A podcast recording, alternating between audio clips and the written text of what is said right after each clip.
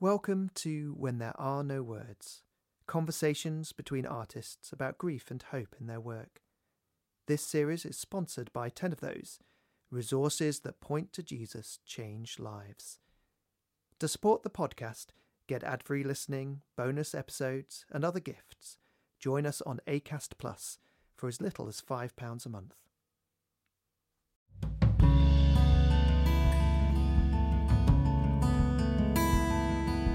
Hello, welcome to episode six of When There Are No Words. And um, today I'm chatting with my friend Sophie Killingley, and um, we chat about grief and loss in relation to church trauma. And this is something um, that is being talked about a lot at the moment with um, various things in the news and various investigations going on. And so, hope it will be helpful to those who have experienced uh, church trauma for themselves, or if you know somebody who has. And um, so, we do chat about how to help other people grieve well um, in regards to this kind of uh, loss. Um, and Sophie chats about how she used art to help her grieve, um, and lots of really helpful uh, insights into the process of grief. Um, and uh, and the role of art uh, in in expressing that and um, almost completing it in a way. Uh, but I'll let Sophie say more about that. We do chat about pieces of art that uh, Sophie has created, so it's worth listening to this not when you're in a car uh, where you can have a look at the pieces of art. We do describe them, um, but it's better if you can see them. So there's links in the show notes for you to actually have a look at the pieces of art that we chat about. And there's also a spoken word piece. Uh, stay tuned to the middle of the episode where um, we're going to have another discount that you can get from 10 of those, and to the very end of the episode for this week's uh, giveaway. Um, so do get involved in that. It's a great way of supporting the show as well by um, sharing it with other people. And do remember that you can become a supporter of the show, a monthly supporter, which will help us make more episodes. We've got lots more people I'd love to chat with, um, but we do need support to be able to keep doing it. So please consider that. Right, uh, enough of me. Um, over to other me chatting to Sophie. So with me today is Sophie Killingley. Welcome to the podcast. Hi, Michael. Thanks for having me. Um, for those who haven't come across you, um, could you take a moment just to tell us a little bit about yourself um, and particularly your artistic work? Okay, sure. Um, so I'm Sophie Killingley. I'm a freelance artist uh, based in Surrey. Um, I live with my husband of nearly 18 years this August. Um, two children who are 15 and 12, uh, who are both on the autism spectrum, and our cat, Major Tom. Um, we were in pastoral. we were in pastoral ministry for 10 years uh, that recently ended. And I have been, yeah, I've been an artist practicing for about eight years, I'd say, properly, probably nearer 10. But um, yeah, I have a book out currently, which is like a spiritual journal. So it's kind of, I'm very interested in trying to help people connect their spiritual life and their kind of creative lives. I think just trying to help people be a bit more holistic in general.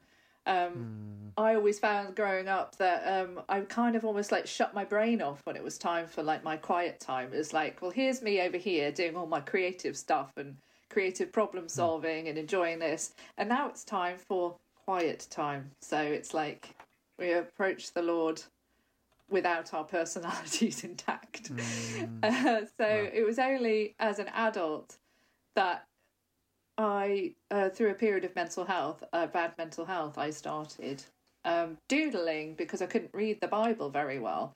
And so I started doodling scripture and stuff, and then started realizing, oh, well, actually, this is really helpful.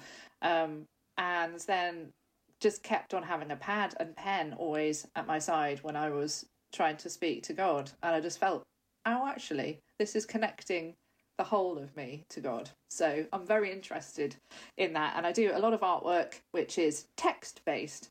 it kind of started off more scriptural based, but as I've gone on, I've kind of lent I've been leaning more into the kind of more my taste, which is kind of absurdist and a little bit peculiar at times.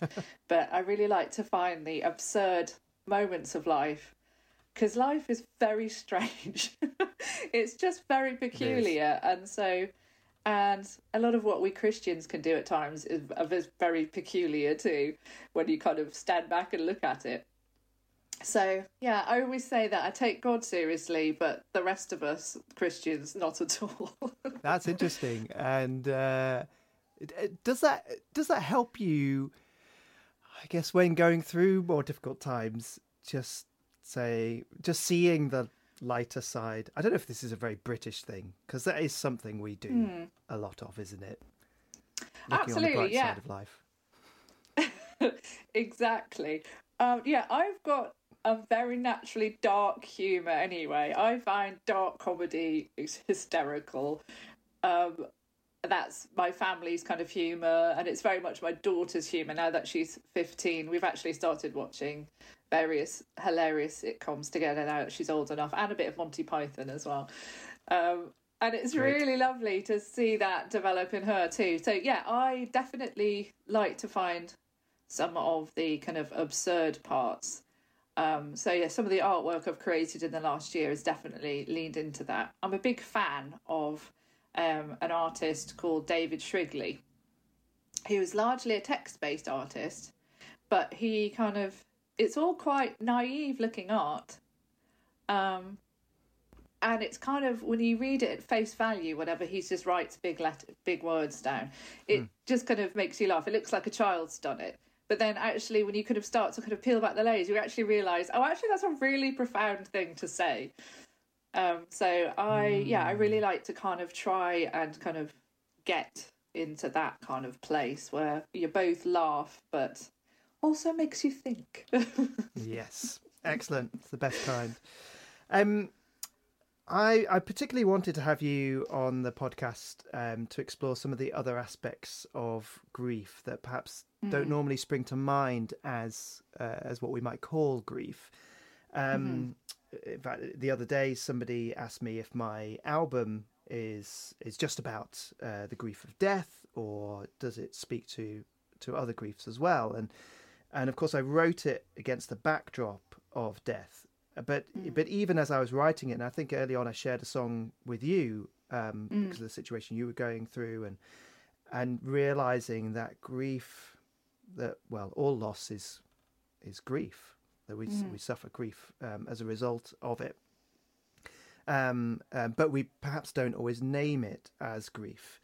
Now, mm. there's a there's a grief that we've both experienced um, uh, similar grief, uh, but in slight, possibly slightly different ways, um, in a place that probably shouldn't be causing grief, um, and that's the church. So I wondered if you would be willing to share a little bit of your own story, um, and then we'll mm. talk some, about some of the art that's come about as a result of that. Yeah, absolutely. Yeah, you're right that all kind of grief is to do with loss and feelings of loss. And that's very much what my husband and I found ourselves in in this past year. Like I said, we've been in pastoral ministry for 10 years. He was eight years pastor at a particular church. Um, and that came to quite an abrupt end last year. Um, and the situation was just very unjust. It was really painful. Um, it felt very unfair, unjust. Um, we didn't feel very heard. Uh, it was very confusing for the congregation. Um, and it, yeah, it was shocking to see people that we had trusted betray us, essentially. Uh, it was deeply painful. And so, in the space of a few weeks, we kind of had planned to be in ministry at this place for 15 to 20 years. That was our plan. Um, and we went from that in our future to being that we're going to have to leave this church. We have lost our church community mm. through painful circumstances. We've lost friendships. and we're also losing our house that we've lived in because it was attached to the job, and that's where my children have grown up. Um, mm. And yeah, it was just loss after loss. And going from being a very involved pastor and his wife, um, constantly interacting with our community, um, serving them, it kind of just went completely silent. Um, mm. And I get a lot of people, I don't blame them for that because a lot of people don't know what to do. Um, mm. uh, they don't know how to respond. They don't know what to do when things are being said. So they just go quiet. Um, but it felt like such a loss. It felt like a divorce, like a death. It wasn't something we chose. We very much were felt forced out. Um, and it was deeply grieving. And we, we both of us said, This is like grief. This is like, we both felt that we were going through like the five stages of grief, you know, where we'd have these moments where we'd, we'd be bargaining almost like, what can we do, God, to make this work out? What, what can we kind of, you know, give up, compromise here? And it's just, okay, that didn't work. Okay, so no, this can't be happening. Let's just, no uh, denial, just all of these things. Uh, and it was just, and there's so much anger. Like, I can't believe this is being, this is happening to us as a family. Um, this is so out of the blue. Um, yeah, until you kind of, yeah, get to that place of acceptance, and you still, I still feel like we're cycling around it, even though we're yeah. far removed from that situation now, and in a, a new house and have my husband has a different job and but it's just been an extremely painful time at the deepest kind of mm. level i think especially mm. because it's it's connected with you know your spiritual life and your spiritual community and that is your family you know this is yeah. you know the bride of christ this is who you want to hold with and be with. Um and so to kind of feel that kind of rupture it was so difficult.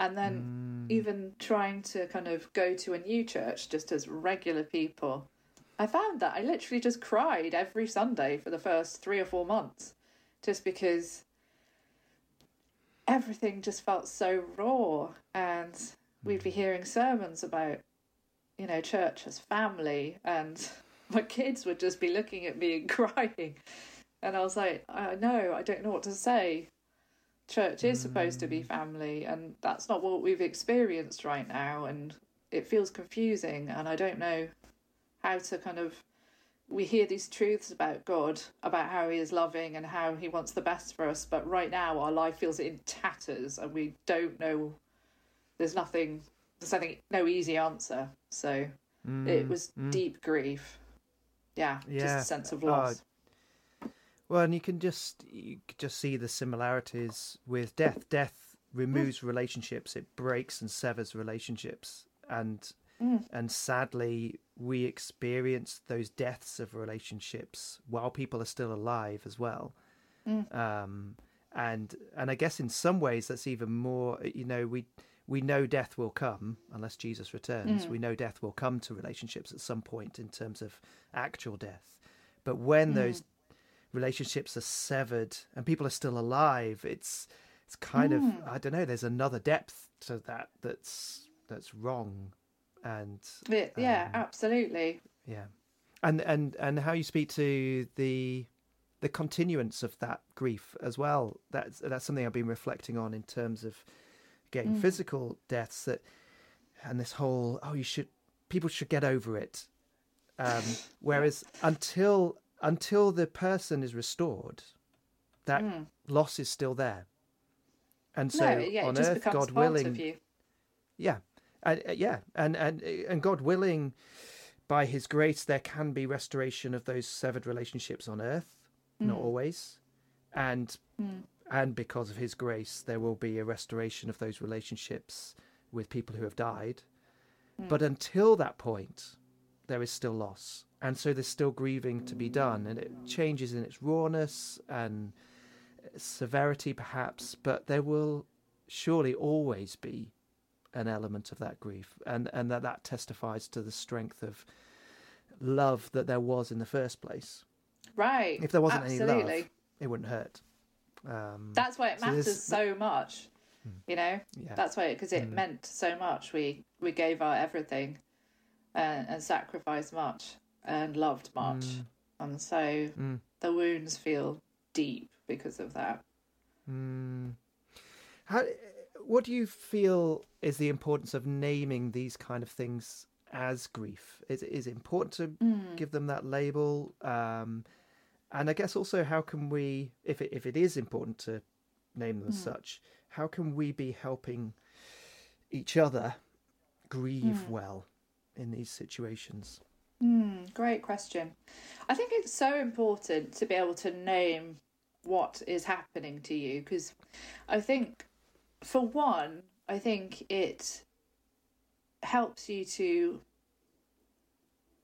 frame things in the right way, to understand. It gives a level of understanding of what is happening. Um, because otherwise, we can just be so bowled over by the strength of emotion. If you have some kind of framework to kind of understand, oh, actually, what I'm feeling is actually I'm very angry and I'm very sad, but it's because it's grief at the bottom of that is loss. Um, and so I think sometimes we can feel quite afraid of our emotions, and I understand that because sometimes they are so powerful it feels unsettling. And there were times last summer when the the strength of emotion I was feeling it felt almost suffocating. Like I don't know what to do with this. It feels frightening. Um, but to be able to acknowledge, just to be able to acknowledge these emotions, and be like, I feel very angry, or I feel very sad. That lies underneath the anger. Um, and just to be able to kind of not try and think, oh, Christians shouldn't be angry, or or something like that. That's the kind of thing you hear at times. It's just to kind of sit in that and go, actually, no, I'm. This is exactly how I'm feeling right now. Um, and sometimes anger is the exact right um, re- response to the kind of severance of relationships we've experienced. You know, it's right to be angry at separation, at loss, at death, at division. You know, it's right to be angry, and we don't need to fear that. And to also understand sometimes what's behind these emotions, and it's you know anger because we're also there was there was deep love and then deep loss. So I think it helps to be able to frame it. Um, And I was also thinking there's a, a C.S. Lewis quote, which where he talks about. Um, see if I can get it up. He talks about the need to speak out things when we praise them, and that when we praise something, it's it feels incomplete until we've spoken it.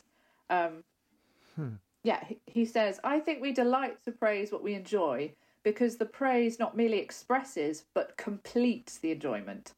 It's uh, it is its point appointed consummation. So it's not just out of compliments that lovers keep on telling one another how beautiful they are. The delight is incomplete until it's expressed. And I wonder if the same is possibly true for grief.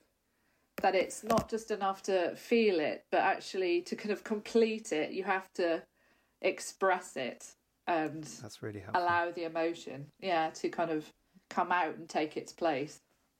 Yeah. So, yeah. Oh wow, that's I think that's very true. The way that you worked out a lot of that struggle um, was through making art. Um, in fact, you said to me, creating art stopped me feeling like I would implode or explode from the weight of it.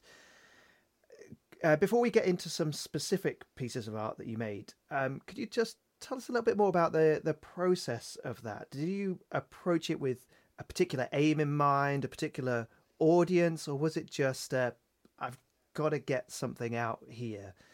Um, yeah, I think in the first days, weeks, months of experiencing these kind of emotions of grief and loss, it was just a matter of I have to externalize this emotion somehow. Um, in therapy, there's you know talk of the ability to externalize emotion rather than keeping it bottled up because if we keep it in and bottled up or try and suppress it, it, it will generally pop out in other ways, whether that is um, yeah, in unhelpful, angry outbursts, or even like chronic illness. The body contains inflammation when we hold on to really intense emotions. Um, and so I wanted to just try, I felt like I was going to implode. So I just approached it with, I don't know what to do, and I feel like I'm going to just scream into a pillow. And I did that too, to be fair. but it was, I just grabbed loads of paint and took canvases outside. And I felt like they were almost just angry prayers. I felt like my brushstrokes were prayers because I felt so almost just consumed by just sadness and anger and disbelief. I couldn't even I couldn't even articulate it because you know you can't intellectualize grief when you're in it. It's just a complete tsunami. So I just had to just start making marks and see what happened. Um, you know, and some of that came out in kind of humorous stuff, my usual dark humor, and then some of it came out in a lot more kind of uh, abstract, kind of expressionist pieces, which were just yeah, and a kind of a representation of like the depth of emotion I felt. Mm. Um, and I think it was after you know some months of doing that. Um, that maybe I was able to start to think a little bit about it and maybe think about how to communicate the depth of kind of grief and emotion to maybe help others feel not alone in their emotion. But in the moment, it was just all about expressing just because I needed to do something or just completely lose my mind. Mm. Okay, so this is going to be a slightly strange one for a podcast, um, but we're going to talk about some of the works that you've created, and links to the images will be in the show notes. So it might be worth listening to this part of the conversation with pictures in hand. Listeners, don't do it while you're driving. Um, the the first piece I wanted to talk about is is probably literally the darkest, um, in that it is mostly black. Well, with blues and greys, um, but there is a lot of black. And you've called it the cold coal face of love. Um, but there's a dash of red, um, almost mm. glowing, um, from part of the picture. Uh, can you do a better description of it than I've just done, and um, tell us a little bit about what's behind that one?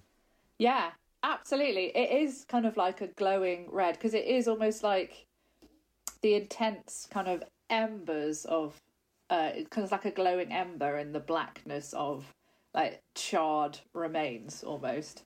Um, so yes, I I painted that one. That was after um that was after actually a specific grief involving death of a loved one as well. Okay. So I was both feeling the the grief of my situation um and then there was also the death of a love a lovely family friend and so I painted that one because a friend had once said to me during pastoral work, I was going to visit somebody, um, and it was again to do with a tragic death, and I felt I felt the heavy weight of it.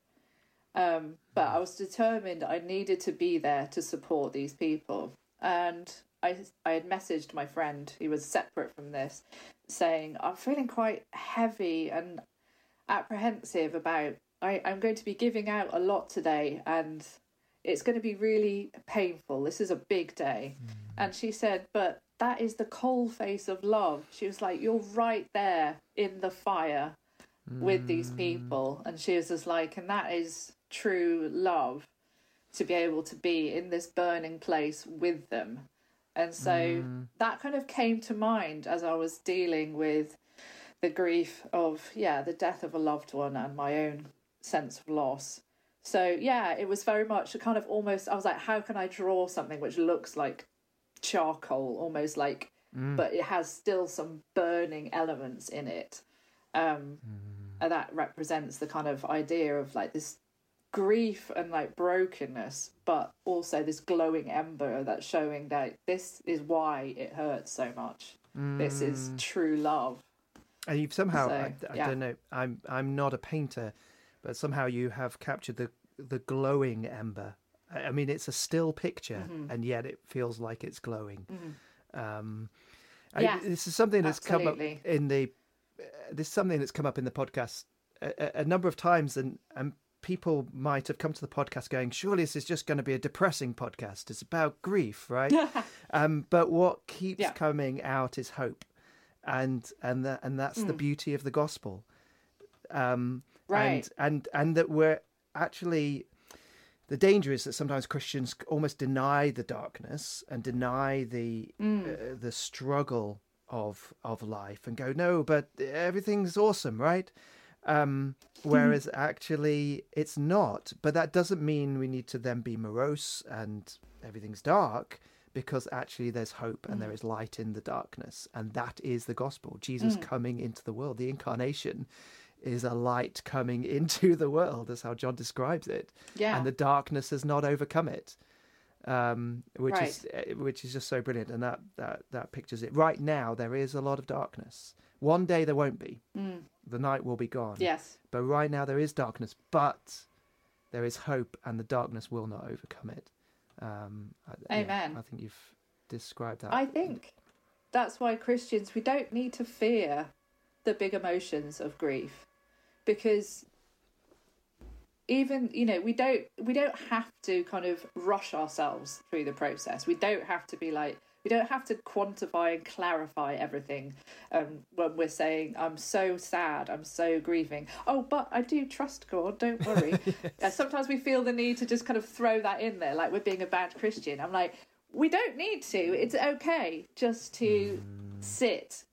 You know some of the psalms you know are just majority darkness in them you know and there might be a bit of hope at the end or one of them doesn't.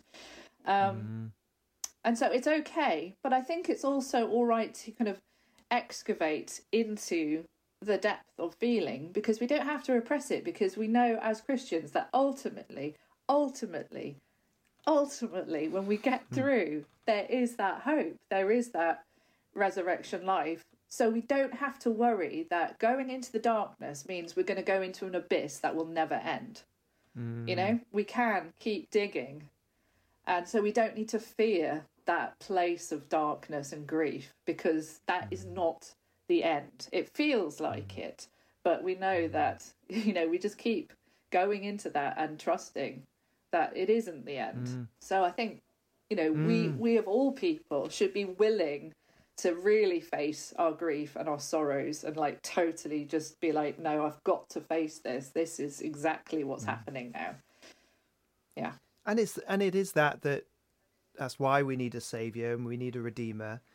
Um job cries out i know that my redeemer lives. In all of the devastation around him he's but i know my redeemer lives. And it and actually diving in in a sense diving into that grief and that struggle and the darkness leads us to say oh, i need a savior and there is a savior um and clinging on to him even more tightly.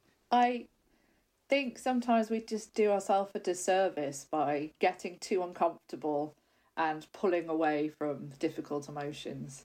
You know, I feel like too many of us as Christians are just too afraid of those emotions. And then we end up in this kind of weird, emotionally stunted kind of wasteland where we're too afraid to actually feel the feelings because we feel at some level we shouldn't. We should be feeling better about this or we should be this. And so we kind of end up in this strange place where we're actually all this emotion's inside, but we're just kind of keeping a lid on it and almost pretending to ourselves. And I think, you know, that does us a great disservice because in the end it will come out. Yeah, absolutely. Editor Michael here. Sorry, a little interruption. Um, of course, if you don't want interruptions to the episodes, um, and why would you want an interruption? You can, of course, become a monthly supporter and you'll get access to ad free uh, versions of the podcast. And you can use the discounts and the competitions as well, anyway. So, win win. Anyway, uh, this week's uh, discount code that you can get is for Sophie's book. So she's already mentioned that. It's called Draw Near. And you can get 30% off courtesy of our friends at 10 of those. If you go along to the 10 of those website, um, find the book, pop it in your basket, then use the discount code No Words SK, that's capitals SK 23. No Words SK 23. Uh, so yeah, go ahead and use that and um, uh, make use of some wonderful a wonderful book that uh, that Sophie has put out there. Um, right, back to the episode. Let's talk about a piece that's called "When Will These Wings Become Cages," which I'm I'm fascinated to know what's behind the title, let alone the the piece of art. Um, but to describe it, it is a swirl of color um, with Bible references all over the place. Um, I don't mean this in an offensive way. It reminds me of a school um, uh, exercise book that's been doodled on throughout the year. Um, and just things piled on. There's squares in there, which is a classic doodling thing, isn't it? Um, and circles, and it looks like a some sort of road or river. Um, there is so much going on uh, there, full of Bible, and yet feeling incredibly chaotic. Um, yes. Okay, tell us what that is about. Sure. There's a lot of symbolism going on in this one. Um, but yeah, you're right. It's a swirl of colour and it feels like both life, death, and confusion, and uh, a road coming through. You're right. And then what I did was I wrote all over the piece. I wrote the names of the books of the Bible, and then I just kept. Um, because this is digitally done, I kept just piling them on top of each other, so it's kind of always crowding out the picture. Um, and the idea of that is again, it's to do with church hurt and grief, and the fact that we that we're given when we're given the words of life from God, the Bible, when we understand it, when the Holy Spirit opens our hearts, it feels like we're given wings. We're suddenly seeing the world as we're supposed to for the first time, and we feel free. You know, there's that wonderful sense of when you start reading a Bible passage and it opens up something about life, and you're just like, yes, of course. Um, but then many of us will have found who have been in churches for a long time that those same words of freedom can be wielded by others to cage us. They're wielded to keep us silent. They're wielded to stop us from speaking out about bad practice that we see mm. or from being a particular type of person, like too much, too whatever. So the same words of life suddenly are put around us to keep us confined. Where so often I've been mulling on this that churches, um, rather than unity around the gospel, which we absolutely want, they a lot of the time they want uniformity. They want mm-hmm. people to all act and be and look and respond in the same way because it's easier that way. Mm-hmm. People are more controllable that way. It's less messy, but sadly, we're humans and we don't work like that. And also, wonderfully, we're humans and don't work like that. You know, we're diverse um, and have diverse reactions. So, yeah, so this one's just about how the words of freedom and life and love from the Bible can be used and weaponized to cage us. Mm. And that is the most painful thing about if you've experienced church hurt, because these words that you've heard and that meant so much and are true, you feel mm. a kind of an aversion to them because you've heard them used mm.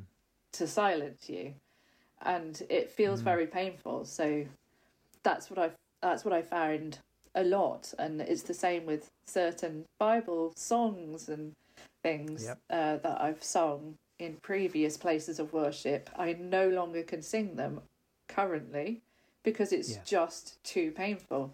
Yeah, and it yeah, we, brings we, back. We had the exact same experience coming out, and you know that the words are true, and you know that yes. they're good, but they've been used mm. in such a way that you it's so hard to hear them.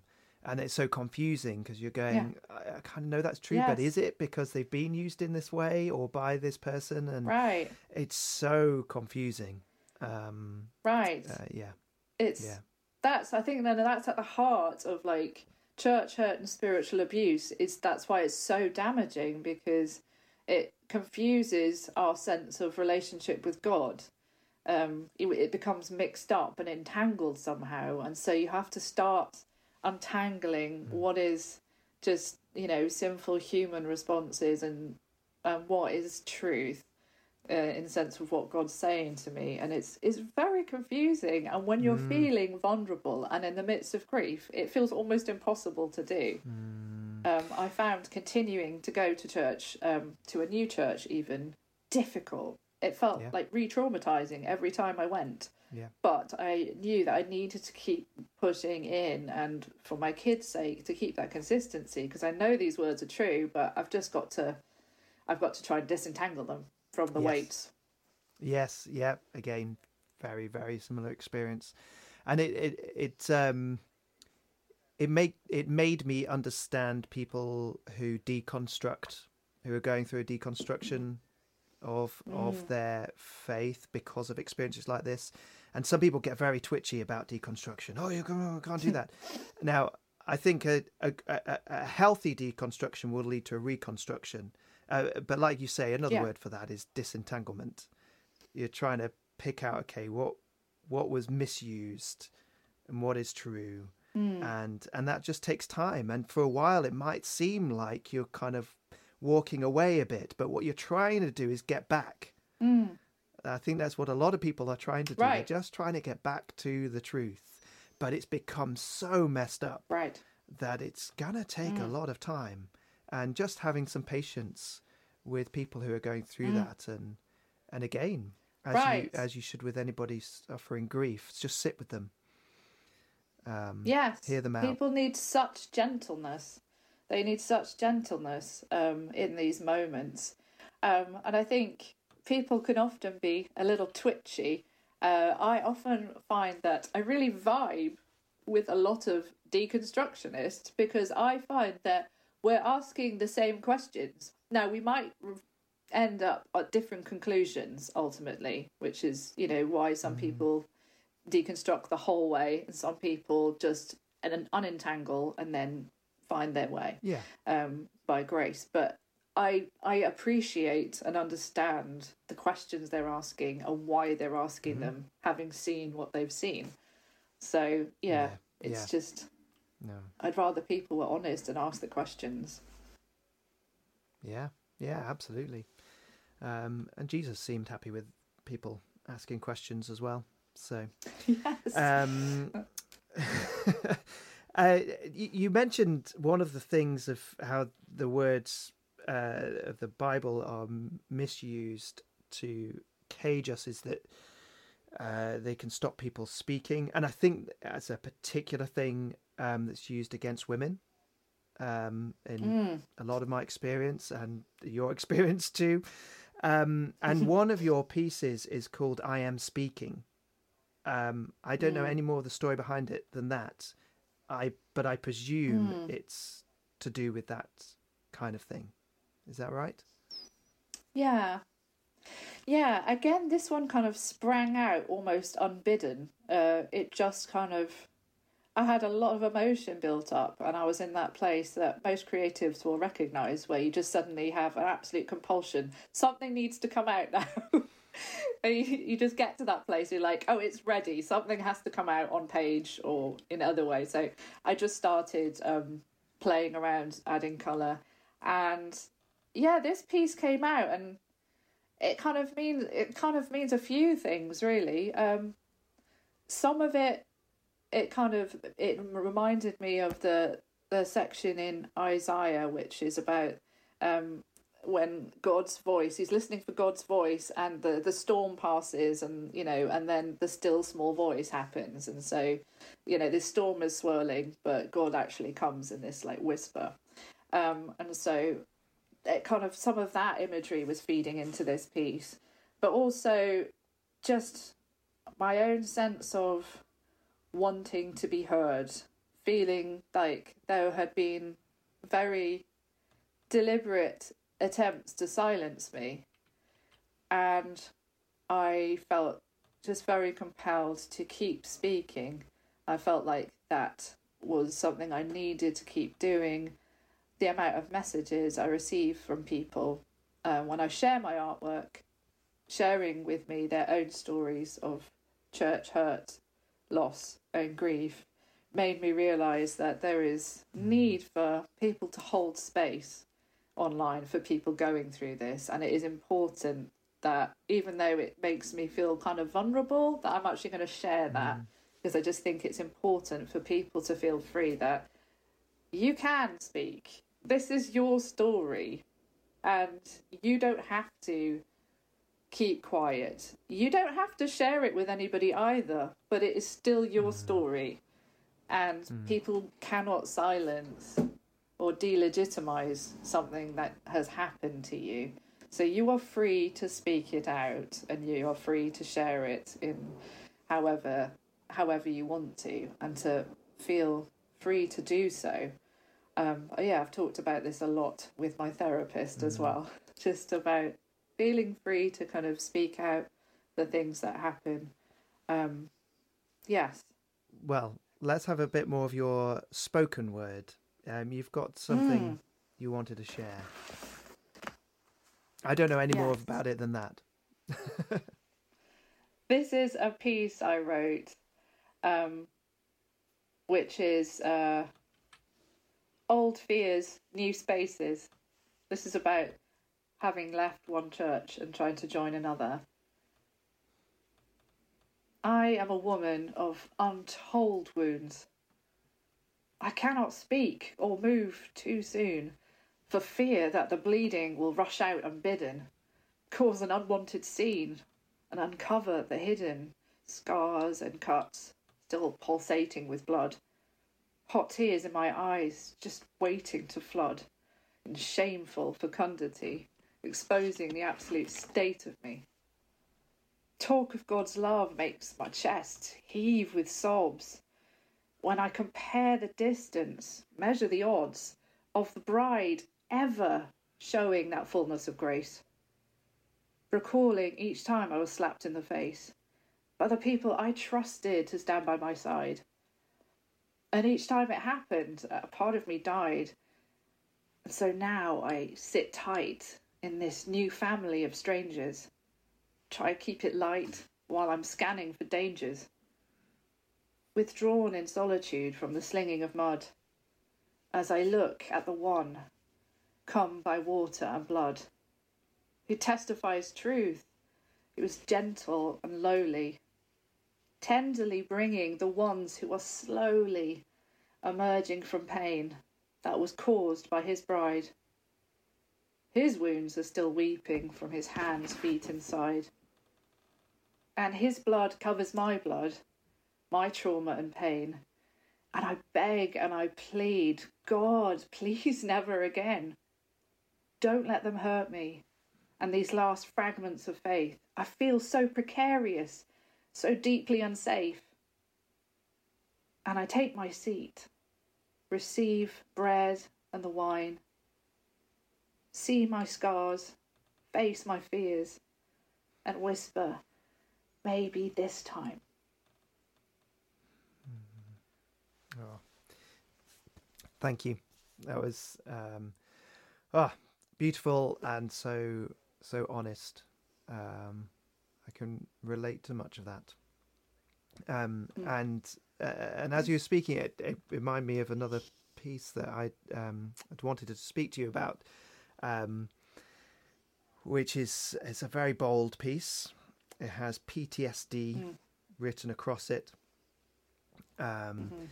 splashes of blood, um, yellows, blacks, greens, and the T of the PTSD is a crucifix. Mhm. Um, and it's called a parting gift, Mhm. which is very striking title. Again, you're good at titles. Mhm. Um, Oh, thank you. uh, there is a lot going on, and from your uh, spoken word piece just then, I, I think can understand a lot of it. Um, uh, and maybe that just Mm. speaks for itself. But um, uh, could you tell us a little bit more about, yeah, a parting gift? Yeah, I mean, I think a lot of it speaks for itself when people look at it. It's quite a provocative piece, I feel. It's not comfortable at all. It makes you feel quite deeply uncomfortable to look at it. It feels a little dangerous, perhaps. Um, but nevertheless, I think it's true And I think it's an uncomfortable fact of what a lot of people have experienced within any kind of church hurt, church trauma, church church abuse. Mm. So yeah, so it is the idea that so many of us are left with post traumatic stress disorders. We're left with very strong bodily reactions to hearing certain songs or seeing certain buildings, uh, hearing certain people's names. Uh, and it's so difficult because, again, it's that entanglement of the spiritual with it that it's not just mm. oh that person hurt my feelings it was like within the family of god it's all wrapped up in um who i you know who i believe god is and yeah what has happened and so it's just that whole idea of like jesus being kind of entwined in this sense of ptsd mm. um and trying to kind of mm. understand but also the kind of idea that Jesus, more than anybody, also knew what it was to be completely betrayed and left and misunderstood and physically hurt you know so it's it's both those things both mm. um it's you know both that sense of discomfort thinking how can the the bride of christ how can the church how can we do this to each other um but also Jesus experienced this too, so of course he understands too. And it's a huge swirl mm. of colour and chaos because that's literally what it feels like. It's very hard to intellectualize mm. anything when you're in it. It's just mm. a massive emotion. So yeah, that's what that piece is about, and that mm. just felt like a parting gift. As many of us have that parting gift as we leave churches or um, worship spaces. Yeah it's like what we're left with to mull over. Wow. Yes, um, working through John at the moment for camp in the summer, and he came to that which was mm. his own. His own did not receive him. Mm. Um, right. And yeah, and then the abandonment at Gethsemane, and so so mm. the yeah Jesus understanding it that there's mm. again there's there's there's hope that there's one mm. who fully understands it, but not only one who sympathizes um, with with us and our struggles and our weaknesses, but actually has gone through it and shows that there's mm. something the other side as well. Yeah. So it's it's both those things that there's kind of in the picture. It's both the ugliness of trauma being done in Jesus' name, mm. but hmm. also the fact mm. that Jesus also had this done to him. So who knows? Mm, yes, the irony of that. Mm. Um, wow. Um, let's finish on a brighter piece. Mm-hmm. Um, let me just find it. Um, uh, you said it comes. Uh, it came in a lighter space, um, but it was still mm-hmm. you're working through what went wrong.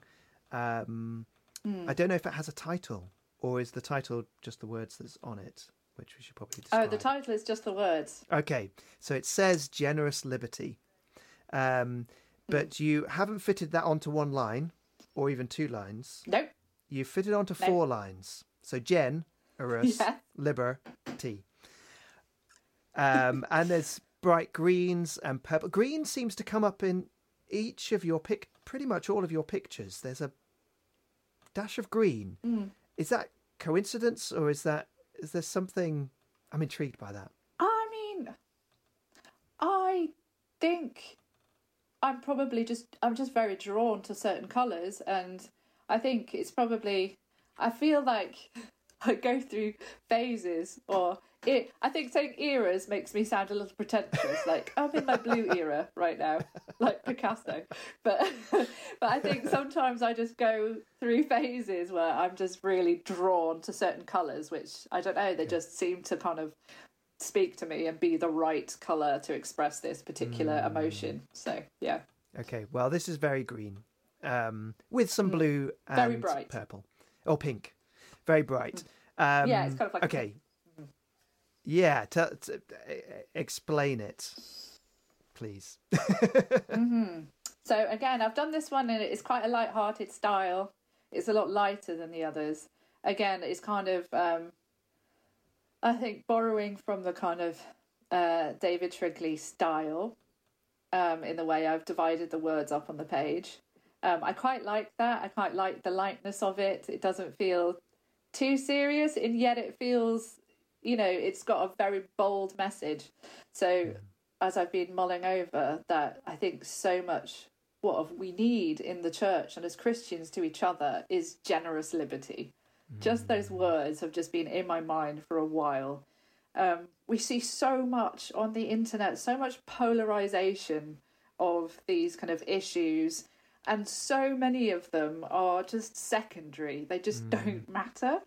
Um, and in my own experience, I've, you know, been uh, judged or criticized for things that are just a matter of preference. You know, they're really not, you know, gospel issues. So, um, I think we just need to be able to understand what is preference, what is, um, what can we just be generous to each other with, and be like, oh well, I don't. That's not really the way I'm kind of. I'm not raising my kids exactly like that, but that's okay because you have your specific kids with their needs. So I'm sure you know what you know you're doing, and we're all just kind of in this together as parents. We're all praying like mad and just hoping for the best in a lot of ways. you know, there, there is, you know, there's no guaranteed outcomes. You can't just go, well, do X, Y, Z, and this will happen. Um, so, but again, I think people can get very hung up on you have to raise your children this way, or church has to be this way. You have to do these certain things, or has to be this style, or you have to look like this to be, you know, taken seriously as a Christian. You have to, like, you know, obviously, uh, they're just like you have to look a particular way. Um, and just so much of it is just nonsense. And we need to just be able to be like, no, it doesn't matter. Isn't that the beauty of like diversity of, of, of the church that we can be united around the things that really matter, around the gospel and the centrality of that. But so much of this other stuff, eh, let it go. Yeah. So yeah, Yep. I think so many conflicts could be avoided if people could just if we could just be generous and be like, well, I wouldn't choose that. I don't really like that, but in the spirit of Christian liberty, go for it because you know you've prayed about it and that's the way you're going to be doing that in your household. And Yeah. it's it's not a, a, a moral issue or anything like that. It's just a different perspective on a secondary issue. Yeah. So yeah. yeah. That was a huge thing for me um, coming out of the particular church network that I did, um, which, yes, had so much. I mean, there was so much talk of grace, and yet Mm. so Oh, much yes. uniformity um, demanded. Mm. And I've just, I found myself coming out of that just, yeah, being so much more open to other people's ways of doing things Mm. um, Mm. and going, God probably hasn't made a mistake in letting his church be so diverse and different, and uh, you know, and Mm. that's not denying truth, and like you say, uh, morality that the Bible tells us. You know, there's there are things that are right and wrong, um, I was in right or wrong, Mhm. um, but there are so many things that whatever. it's just Totally. your way and so and so much of it is just wrapped up in our kind of western white way of viewing things. You know, um, I was talking to a friend uh, who lives in a different part of the world and she was saying that just none of these questions come up for us because like it's just a completely different culture. It doesn't doesn't really matter to the people we're living around, and it's a bit weird to come back to the UK and everyone's having a bit ooh about a fuss about something or other. And she was like, "No one's talking mm. about that in this part of the world." So you know, and she's like, "I think that's mm. just a Western thing." So mm-hmm. it's Yeah. interesting how much we can get so hung up on our culture and claim it to be biblical when it's actually just preference. yeah, and it's important to again be generous with each other on that. Mm, yeah. So Well, thank you so much, Sophie. Um, where can people find what you do? Well, my website is www.perishandfade.com. So uh, that, that is my Instagram handle as well, Perish and Fade. Um, that's based on the one Peter verse. I'm talking about our um, inheritance that will never spoil, perish, or fade. Um, and that's my like eternal inheritance. But obviously, my artwork it totally will. If you leave it out in the rain, it's gone in a couple of days. Soggy mess. but the things that matter, Okay. you know, that's that's not going anywhere. Won't. So that's yeah. At perish and fade is Instagram. Um, so yeah, you can find me and my artwork there. Brilliant. Well, thank you again, and um, well, I'm sure I'll speak to you soon, and um, hope everybody's enjoyed Yes. this episode of the podcast. We're going to play out with a song of mine called "Good Night to the Old Year," and I think this uh, particularly fits with what I've been chatting with Sophie about, especially where she said earlier on that um, that because of the hope, we can keep digging and we can keep digging into uh, into the darkness, into the struggle, into the grief, um, because we know that it is not the end. I think she said we don't need to fear that place of darkness and grief because that is not the end, and uh, that's what this particular song is about. This is called "Good Night to the Old Year."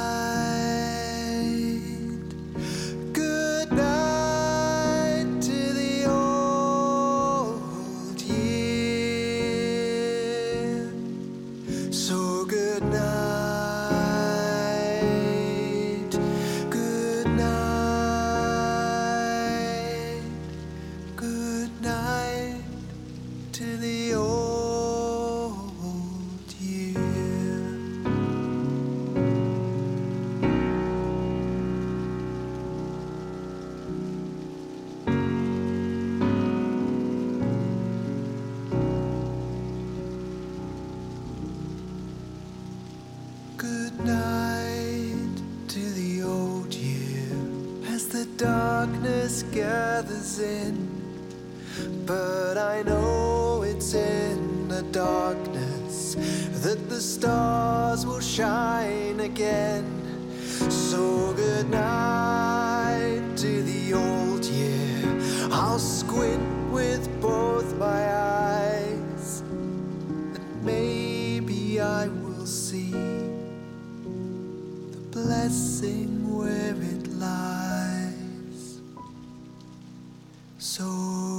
So night,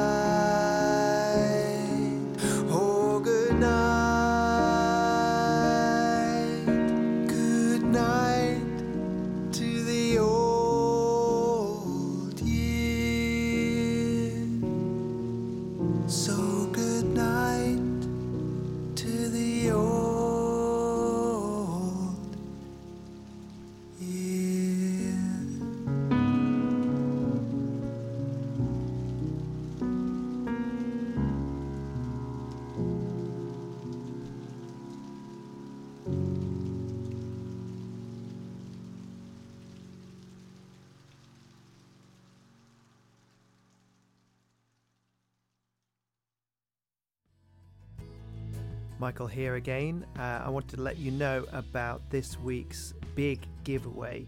We have three copies of Catherine Campbell's Broken Works Best book to give away, thanks to 10 of those. Um, and this is uh, a little bit about the book. Few of us are prepared to meet the unexpected blow of suffering head on, even though it is a part of life's package. Catherine Campbell has personally walked the path of the brokenhearted. She shares with us how pain shapes our faith and develops a deep trust in the God who can transform what is broken in our lives. Using God's Word, illustrated by moving true life stories, Catherine explores the difficult questions to enable us to find help for our struggling hearts. That fits so well with those things that we've been chatting about um, through this episode. Uh, so, if you want to get your hand on a free copy of that, uh, we've got three to give away. Simply share this podcast on social media, tag at Michael J. Tinker. Maybe say something about why you're enjoying the podcast to encourage other people to listen to it, and you'll be entered into the draw. And we'll announce the winners ahead of episode 7. And then there will be another competition for episode 7 and 8. So make sure you tune in to find out what you could be winning. So go ahead, share it right now. Tell all of your friends about the podcast. And um, thank you so much for listening. We'll see you next time.